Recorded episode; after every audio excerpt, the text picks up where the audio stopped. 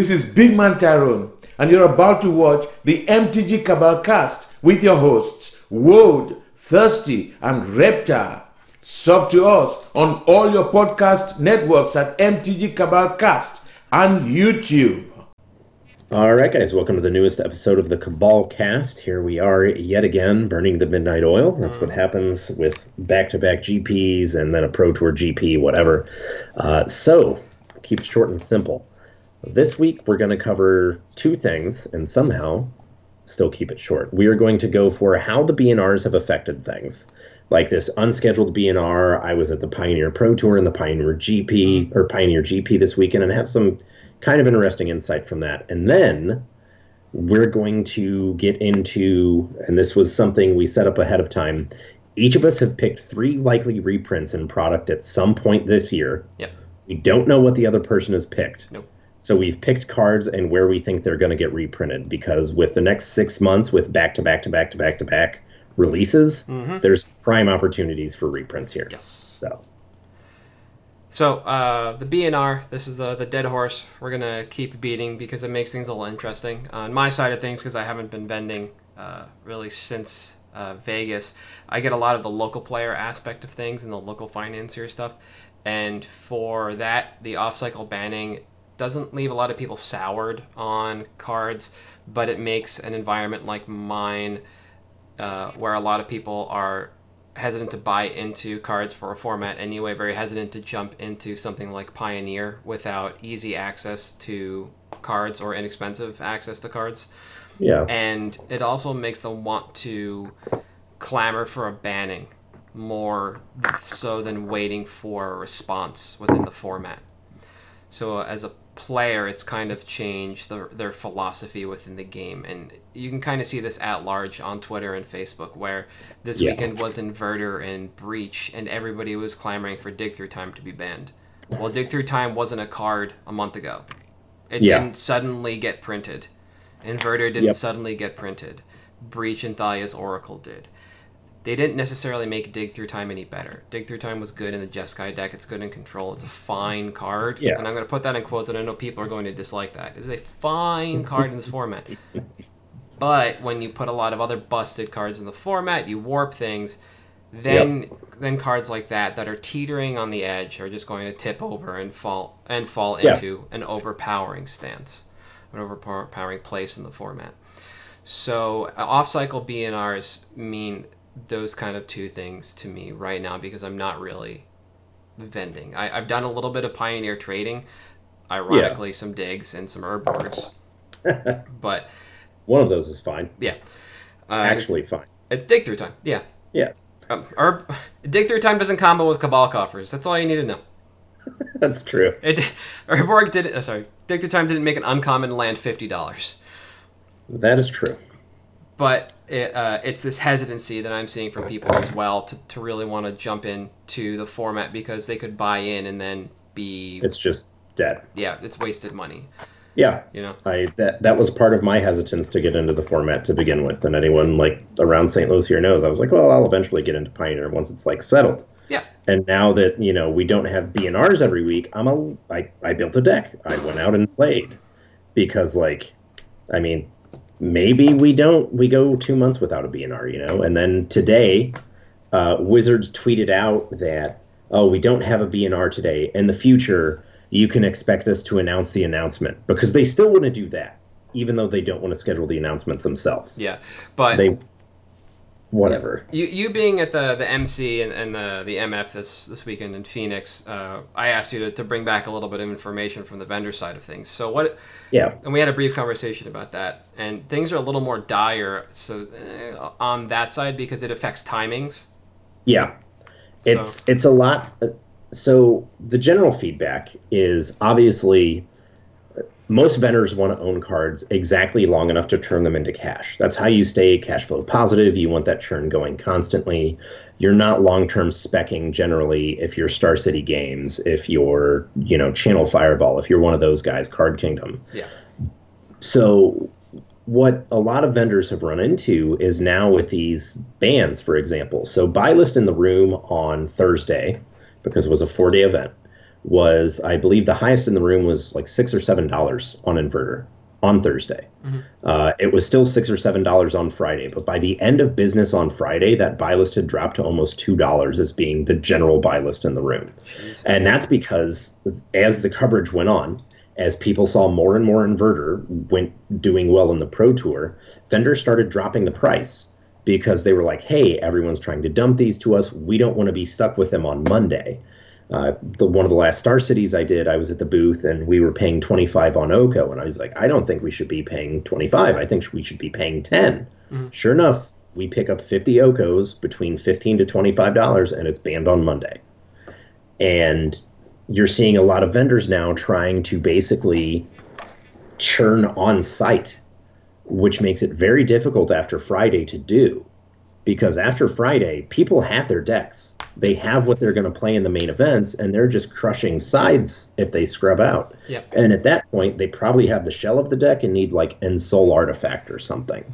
Um, I cannot tell you how many times we got asked for like Thought Erasure or Mystical Dispute or Ensoul Artifact or some just random common or uncommon Yep. because that's all they need after that point.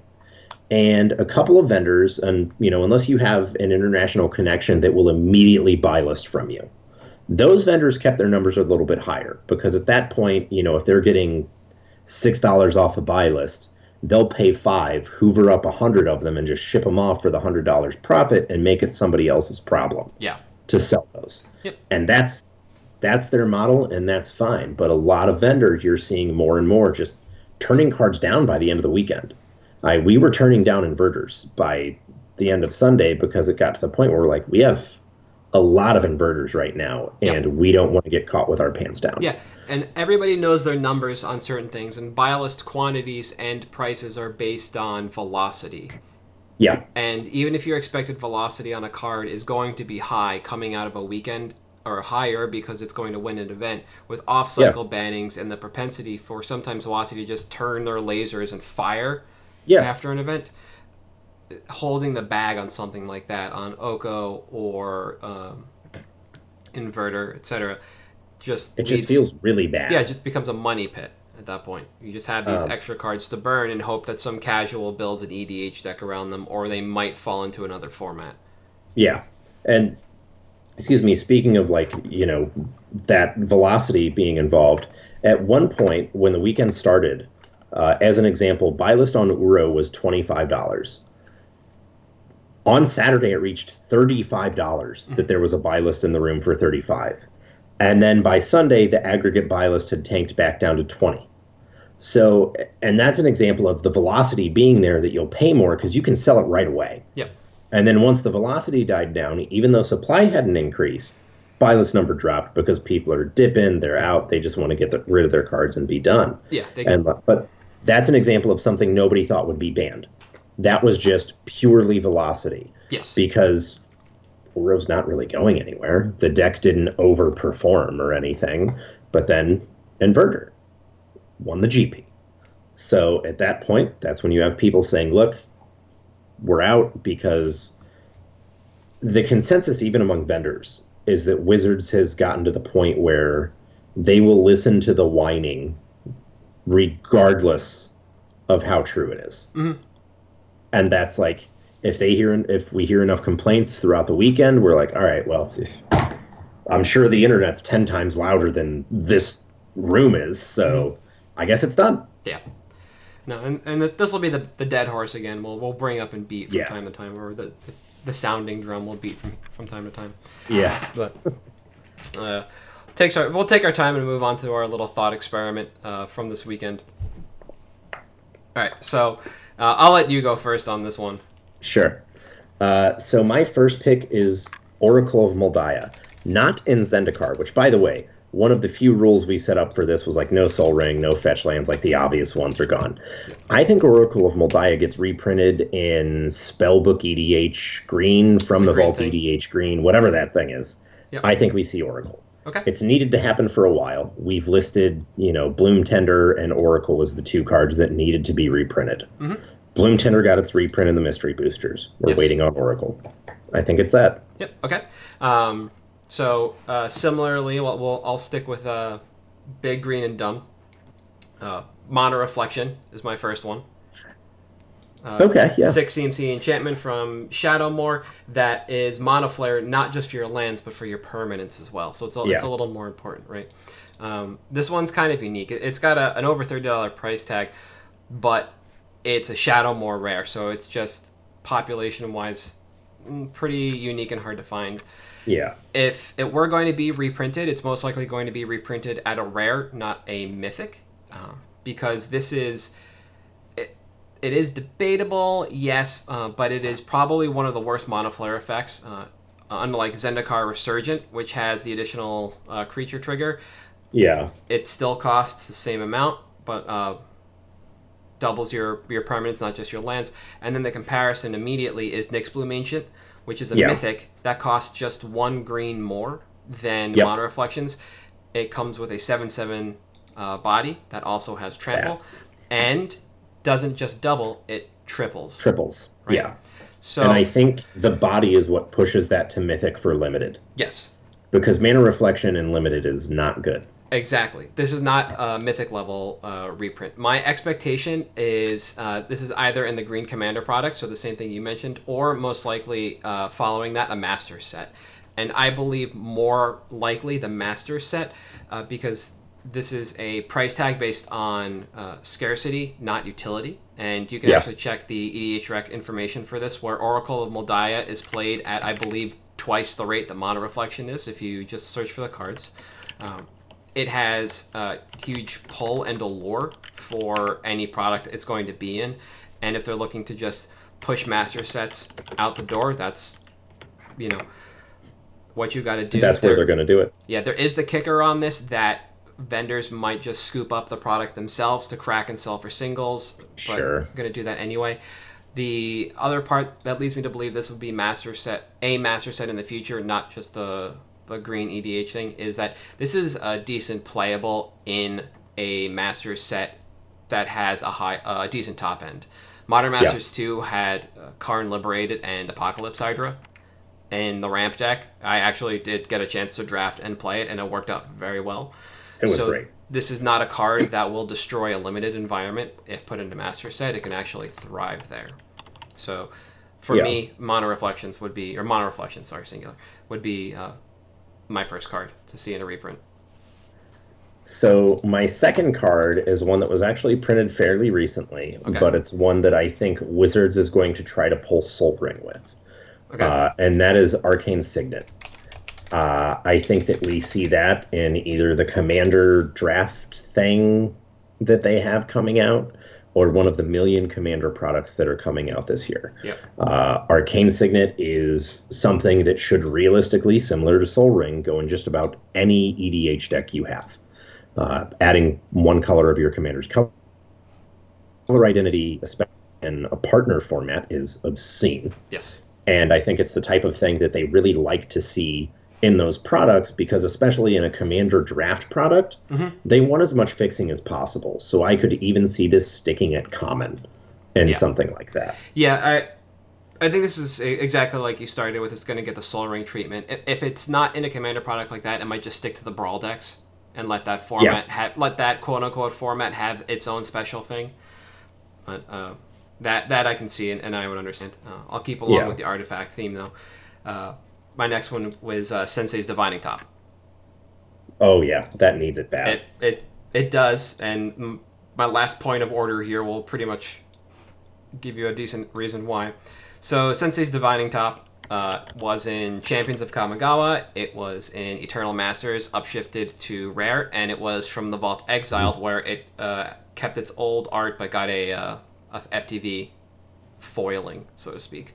Um, so the price tag for the From the Vault, actually, I'll just make it my first point, is $45 for this card. it is probably one of the only From the Vaults that is in that foiling that is more expensive than the original in non foil, aside from. Sol Ring and Petal, but Uh, I Memory don't really Jar. count. Oh, yeah, Memory Jar is also. Yeah. Because it's reserve list. Yeah. and Chrome Mox. I mean, there's like a, ha- a very small number where the foil version from From the Vault is more expensive than the the, set version. non-foil. Yeah, Yeah. and it's surprising because people hate that foiling style. It's It so is- bad. It is terrible. I don't have an example on me because all mine are still in from the vaults, but they warp very quickly and they feel super waxy. If you have one, that'd be dope. Yeah, you can see the, the way it flashes. It just Yeah, it's it's like a giant sticker on this thing. Yeah, it just the- like peels off. we can we can have words about Tangle Wire later. Uh, but this is a card that just sits in almost every EDH deck. This is a card that uh, still is played in Yeah. Vintage. It has no place in Legacy because it was banned, and it's only gone up since the banning. Yeah, because EDH demand. Yep. And my uh, expectation was is actually a little different. I, I could actually see this in a secret lair if they wanted to go back and do some weird artifact or legendary theme. Yeah. Um, I, I don't think the top is part of the storyline to Kamigawa block, but that doesn't mean that they won't do a small FTV with relics of some sort yeah. uh, if if they want. But that would only if be if they wanted to keep the mystique of Sensei's divining top what it is, thus keeping the population low. Yeah. If not, then this is just a straight master set. And I honestly like they upshifted it to rare for limited play. I would say if they just push it back out at uncommon, yeah, that would that's do fine. wonders for this card. There's no Yeah. get it out there. It, it was fifteen dollars until it started winning in Legacy, and Yeah, and then took off. yeah, now it's thirty after a banning. Like, come on. Yeah. I it doesn't seem realistic if it was just constructed play. But again, casuals drive the market. Casual formats drove that price up. Yep. All right. So what you got for me for the last one? So my last one, uh, and this is one that I think you mentioned secret lairs. Uh, I think this is pretty inevitable, especially at the rate that we seem to be getting these. We just got Year of the Rat, and then we're getting a new one announced in three days on Valentine's Day or something. Yeah. Oh God, I wish. Unfortunately, no, not not Mountain Goat. Uh, my pick is actually Lightning Bolt. Okay. I think that it's something that they want to reprint because it keeps a little bit of focus on older formats. And I don't think they want it in standard. But it's a card that sells, it's a card that always has value, and it's a card that they can print into the ground and will always have some element of value to it. Yeah. And I think it's something that they want to commission new artwork for, even though we just had the GP. It seems like they're trying to, you know, spam these products as much as possible. Why not try to get another print of Lightning Bolt It was out there? kind of impressive that uh, Secret Lair's explosion sounds wasn't more red spells. It was all just goblins. Yeah, and that that seemed like the giveaway was just going to be like detonate and things like th- things that actually go Yeah. boom, not actually goblins. explode. Yeah. Like that's I. We didn't even get Goblin Grenade. yeah, I like F. not not FTV. Um, premium deck series Fire and Lightning is like Yeah. the siren song of Lightning Bolt. That that's Yep. exactly the kind of product that we want to put this in. But another master set is all is also a good place to put this. Yeah, not just this. I I like the idea of the secret lair for brand new art. I like the idea of a master set just to remind people that this is a card and here you go. Yeah, you can have foil exactly. lightning bolts on the cheap again. You don't have to to worry. All right. Um, my last card before I I go into my honorable mentions is uh Yeah. fabricate. Ooh, that's a good one. Yeah, fabricate a Mirrodin uncommon that's done nothing but grow over time, but never Yeah. get reprinted. I mean, it Yeah. has, but uh, so I'm using uh, that a little ironically. Mirrodin, M10, and the original Plane Chase. Those were Oh, it wasn't Plane Chase. That's right. hmm Those Yeah. were the three times Fabricate was printed. It's always been an uncommon. That's fine. This is not a card that generally breaks anything because it just puts the artifact into your hand. There's a draw. It's Yeah. not Tinker. Yeah. So, my expectation for this, because I don't think this is a card that needs a five dollar price tag at all, mm-hmm. would be a master set first and foremost, something with a little Yeah. bit of a, an affinity or artifact matters themes, or you could slide it into a commander deck because this is just a low population uncommon that has Yeah. a high playability rate. So the more you put some out there, and it's not really going to destroy the value of a commander deck, and vendors aren't going to want to just crack them for fabricates. Yeah. I think it's a safe reprint uh, in either of those locations. And this is, it wasn't in the Breya deck, right? That was the four color artifact commander. Yeah. Yeah, uh, that why I don't know. You know, they never do that, That's a good question. Yeah. but they just kind of forgot about that card after M10. It seems. Uh, Yep. but the, mm. so that's it. I, I like that we, for the most part, we stayed separate on theme, except for my honorable mentions. My I'm, honorable. I'm curious to hear yours. I, I have two honorable mentions myself. So My honorable mentions are, are Oracle of Mul Daya and Bloom Tender for the Oh, exact yeah. same reasons. yeah, I just absurd EDH. It Mm-hmm. needs to happen. So, Uh, but uh, the reason I don't think they're going to get a reprint uh, outside of a master set yeah. would be because the play pattern for Oracle of Mul Daya is terrible. Reveal a top That's card fair. of your library. We saw Yeah, this that's with, with true. Courser of Kruphix. It created a hellscape for standard yeah, that's true. and maintaining game state. So Yeah. I, I can see it. I can see them both in the master set, but not in really anything else. A very small, limited environment. Uh, I doubt. I if they put them in the green commander thing, I think this is the kind of card that ticks the box of vendors holding them to crack for singles, because That's fair. Yeah. that keeps the population low.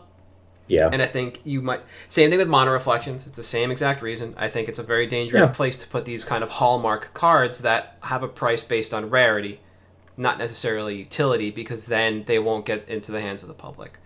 Yeah. But on the other and hand, it incentivizes vendors, like you said, to just hold on to them Yeah. forever and never let them out into the wild. but it is huge draw to whatever product you slap them in.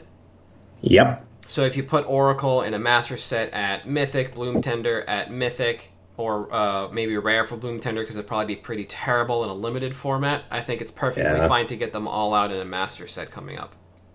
Yeah, and I don't think that Wizards cares too much about like those cards in limited, and it lets them run it as a cash cow, like you said. Yeah, Like, exactly. You got to have something. You got to have something that, that draws people, right? And you, it can't just Yeah. be Tarmogoyf anymore. That was the allure to Modern Masters. One was like Tarmogoyf, Vendilion Clique, Dark Confidant, and then Lily, for, Chalice, and those don't matter. Yeah, anymore. and then for They two- just don't. for two it was like Tarmogoyf, Dark Confidant, Karn. Those are the only cards I remember. Yeah. And then three was the fetch lands, and somewhere in there was I think Blood Moon, City of Brass, Glimmer Void, Arcbound Ravager, uh, Mox Opal. Yeah, yeah, That's it. That's like all I remember. They're all for the most part mythics or mythic quality cards. Yeah. and these would be memorable in those kind of sets. So My biggest honorable mention was Aether Vial because it's been too long since we've had a reprint of that card, and then Eternal Witness was the other one. um, Uh, we're we getting a, had we're getting a reprint Aether Vial. Isn't it Judge Art? Oh, sorry. Yeah, I not not judge art. Like in a mass-produced set, I would expect to see Aether Vial sometime Yeah, this but- year. But, but- yes, we are getting a Judge Aether Vial, Okay. Um, this art? and then Eternal Witness. Just that card is basically reprint proof, and it's something that they love as an effect for casual formats. Yeah. So I expect to see it. Yeah, I'm gonna put this up real quick. Yeah, it is. No, it's a PTQ or whatever. It's listed as P. Oh yeah, the. PPTQ. Yeah, Yeah. Okay, that's what the uh, the art is, not Judge. yeah, So we'll put more copies out there. Um, it's not gonna have the Arcbound Ravager effect where it just crashes the market on the card. No, it's a casual card. Yeah, because it, it is. Well, it's not just a casual card. It sees play in every Eternal format and is a casual card. yes, So uh, Ravager just wasn't doing much at the time. It was in the Yeah. Hardened Scales deck, maybe, but that was during uh, Hogaak era Modern. yeah, And which now- was a rough time. Yeah, and now with uh, Mox Opal gone, and that banning affected only the card Arcbound Ravager, not the card, not the cards Urza or Emry, as predicted. Uh, we'll, we'll probably never see Ravager again. So, Yeah. but Vial goes in every tribal deck. Yep. Slivers, Merfolk, humans, maybe goblins in modern, if that ever Yeah. comes around. Right. All right. Well, picks. Yes, skedaddle on over to picks. All right. So I'm going to go uh, first, end with a card I mentioned last week. So Yeah. last week I talked about the card Spoils of the Vault, and I talked about it in the context of uh, Thassa's Oracle because they go well together. Uh, and I wasn't quite sure things would pick up, and I watched a little bit, and then some results started to pour in on MTG Top Eight. However, it was the same player basically for this the last two months, and then somebody else came by, and then this past weekend at Star City, Philly. Uh, Yeah. somebody by the name of William Moody uh, came in second at the Classic in Philly with an ad nauseam deck featuring Spoils Yeah. of the Vault. And people are, are now going back to the well with Thassa's Oracle and Spoils of the Vault, cutting ad nauseam altogether from the deck to streamline it a little bit. Yeah. Why? Because you can actually win on turn two. Yep. Sure can. So land. So if on, it requires everything you have, all parts of the buffalo. It's Yeah. land, Simian Spirit Guide into Pentad Prism, and I'll bring that one up so people can see it. So land, Simian Spirit Guide, Pentad Prism, land, Thassa's Oracle, Angel's Grace in response to the trigger, Spoils of the Vault in response to the, the, the Oracle trigger. And then you just name a card that does not exist in your deck, flip your deck, win. Boom. Done. That's seven out of eight cards, seven or seven out of nine. You know, whatever you were on the player Yeah. draw. When uh, I looked up originally, it was eighty six cents. I just brought up stocks, and it's basically uh, the same price there. And you're not seeing a whole lot of action on it yet because people are still working on the deck. It's not quite popular enough to really have come around in the Star City events. People who play this deck are maniacs. That's just Yep. the people that stick to this deck are just maniacs. But the moment somebody kind of breaks it a little bit and cuts ad nauseam out, like the testing is showing, is not a bad idea. Streamlines it a little bit, ensures you can go off sometime reliably between turns two and five with a little bit of protection, with a minimal amount of mana required to do this, because Angel's Grace Yep. only costs one. Phyrexian Unlife, and I'll bring that one up as well because that's a weird one Yeah. is an enchantment that costs three. So you're really only looking at three for Unlife, two for Thassa's Oracle, and one for Spoils of the Vault. So six mana total across any number of turns. Pretty rough. Yeah, and you're good. You can so you can do that turn three, turn four reliably. Maniacs. All. All. So we're not seeing any movement on the the regular just yet from Mirrodin, which is the one uh, I got into and I would recommend getting into. Yeah. We are seeing movement, however, on the Uma version because that one just cratered. That Yeah. was like thirty some cents last week or the week before for a couple of days, and the price would come back up on that a little bit. But the foils of both have started creeping. Yeah. Uma foil started about a dollar, and are now up to one fifty, which is not a whole lot, but that is sustained growth over the last two weeks. Yeah. And the foil for Mirrodin jackknifed Yep. Now the cheapest is like three something with three dollars shipping. Yep. So a jackknife from about five dollars and twenty five cents up to about eight dollars ish. Maybe that's uh, this morning when that last run Yeah. last ran. So if the foils will eventually tag this along, there's no reason to have a four times multiplier on this. So we should see spoils itself head up to north of two dollars. Yep. At that point, it'll hit buy lists, and getting in under a dollar is going to be your sweet spot. Yeah. I did. Uh, the other reason I got into this, and nobody could explain why, the answer I got on Twitter was not fucking helpful at all. Why in Japan was Spoils of the Vault between two and four times more expensive last week on sites and buy lists? And Yeah. modern was the answer that I got, and that just didn't make sense because there was only that one person putting up numbers. It just didn't Yeah. look right. But there is an environment out there that sustains this price for a card that is fringe playable in modern right now, looks to be coming up pretty quickly, and is a fringe player in older formats, legacy and vintage. It is a card Yeah. in both of those locations. Technically works worse than Diabolic Consultation or Demonic Consultation.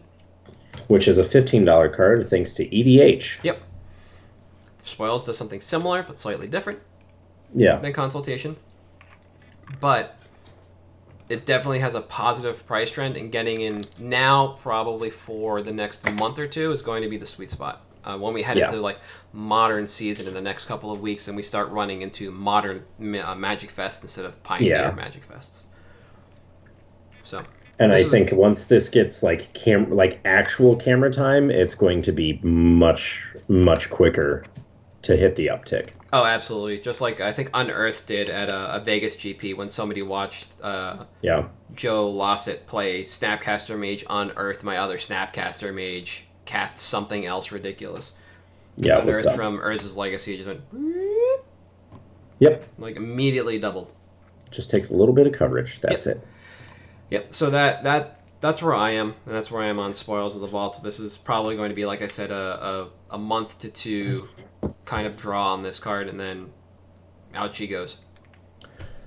Uh, mine is quite the opposite. We're talking like a year or more for a return on mine. I'm thinking like Triumph of the Hordes level, like time that it takes for this. And it's Claim the Firstborn. It is a one mana threaten effect for creatures with CMC 3 or less. Untap it, it gains haste, whatever. So Throne was opened into the ground. We all know that. It's not a secret. Mm-hmm. Threaten effects are casual fodder. That's fine. This card's an uncommon. It's not pauper legal. But we're getting more and more and more and more incredibly efficient, really dumb creatures that cost three mana or less. You know what this card steals? Uro. And while you don't get the ETB trigger, you do get to swing with that body, which in a Yep. red deck can make a huge difference. Because you know what sucks against red decks? Gaining three life. But when you're swinging with a 6 6, it's probably fine. Yeah, And that's the the primary roadblock. Yeah, yeah. In a format that doesn't have a card like Chained to the Rocks, like we did in the last Theros format, which just costs one white and allows you to exile a creature. Um, yeah. it is a decent answer to a big dummy on the other side, especially if you can just punch through the win right then. Yeah. And I think that it'll either be short term, where you'll see it and pop up in all the red decks all of a sudden, or like I said, it'll be a long term thing where, like, in a year or two, people start realizing this is a card. And if the CEDH boom continues, this becomes one of the preeminent removals and ways to combo off. Because if your opponent has, like, a Thrasios out and you have one mana mm-hmm. instead of two, that frees up an extra mana to get that effect from something else. Yeah. Because stealing your Thrasios and then going off with Dram Scepter seems pretty decent.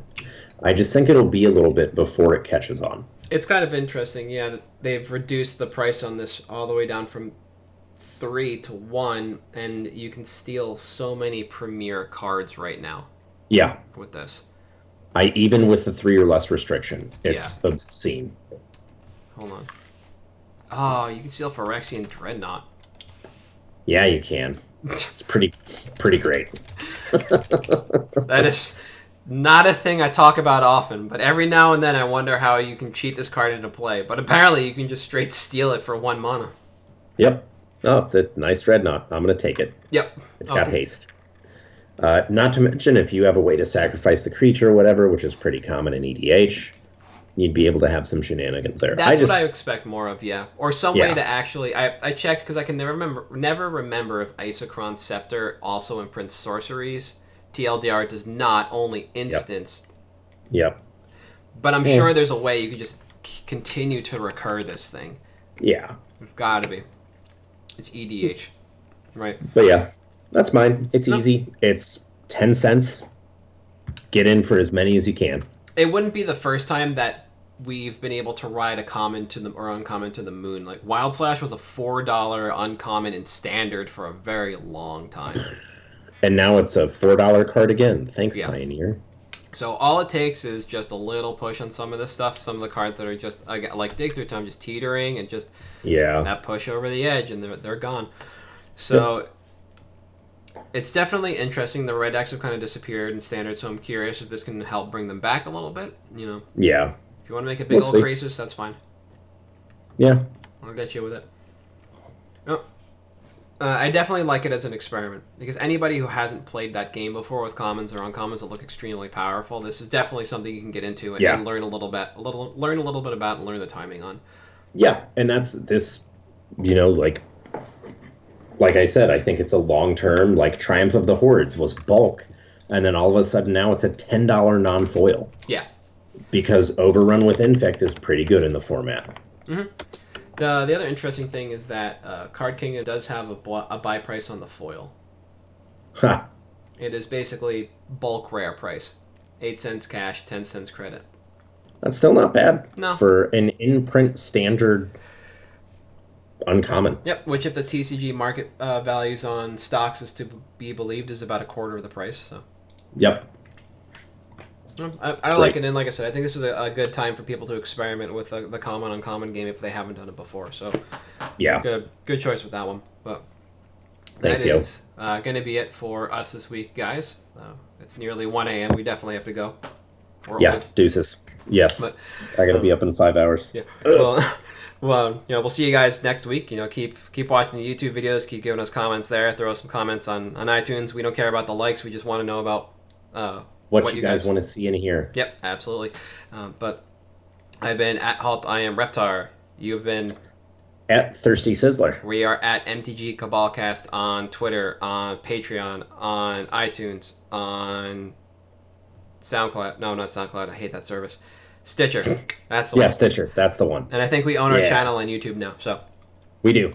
yep. We'll see you guys next week. Deuces.